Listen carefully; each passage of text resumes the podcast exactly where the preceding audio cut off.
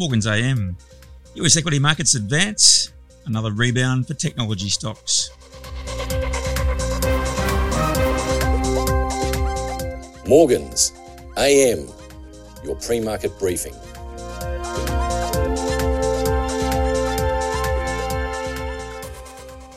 US equity markets were higher overnight. The Dow up 305 points or 0.9 of a percent.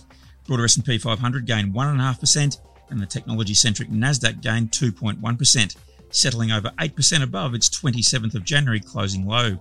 Facebook parent Meta Platforms rebounded 5.4%, a day after the company's market capitalization fell below US $600 billion for the first time since May 2020. The small capitalization Russell 2000 index gained 1.8%. In US corporate earnings, Walt Disney Co. jumped over 8% in extended trading after recording record first quarter revenue and better than expected adjusted earnings per share. The company's streaming service, Disney Plus, added 11.8 million subscribers from the previous quarter to 129.8 million, better than market forecasts. In US economic data, wholesale inventories, a key component of the gross domestic product calculation, increased 2.2% in December instead of the 2.1% rise reported last month.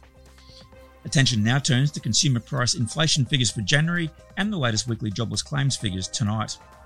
European bourses rallied as investors cast aside inflationary worries and focused on a steady stream of corporate news, with the automotive sector up 4%, leading a broad based rally and lifting the pan European STOXX 600 index 1.7%.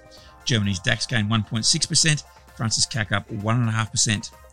In broader stock moves, Danish jewellery maker Pandora jumped approximately 8% after the company said it expected sales to improve this year as it reported full year earnings in line with preliminary results published in December. However, insurer Aegon fell after posting a decline in fourth quarter earnings, with operating profit down 2% at 470 million euros. London FTSE was up 1%, with the travel and leisure sector trading particularly strongly. British Airways parent International Consolidated Airlines Group gained 4.7%, and travel operator TUI gained almost 10%. GlaxoSmithKline fell 1.4%, despite the pharmaceuticals giant reporting that COVID related sales hit £1.4 billion last year, while reporting better than expected fourth quarter earnings. Smurfit Kappa Group rose almost 2% after the paper and packaging company lifted its dividend by 10% and reported a jump in full year revenue and earnings amid solid demand. On the base metals complex, copper eased half a percent to be trading just shy of $4.42 a pound, Aluminium futures held near their highest level since 2008, little changed around 3,183 US dollars per tonne. Goldman Sachs raised its aluminium price forecasts earlier this week with a new 12 month target of $4,000 per tonne and sees prices averaging 3,450 US dollars per tonne in 2022. Elsewhere, nickel added 0.3%, while zinc was flat. China vehicle sales for January and China loan growth figures for January are released later today.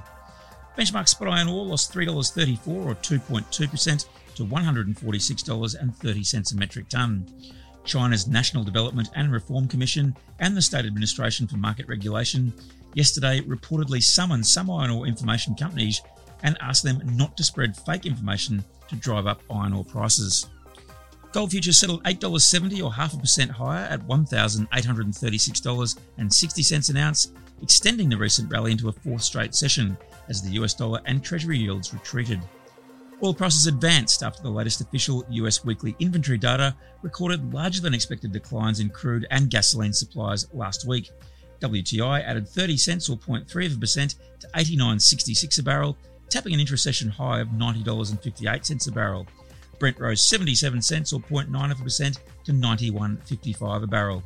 The latest official inventory data from the Energy Information Administration recorded that US crude inventories fell by 4.8 million barrels for the week ended the 4th of February.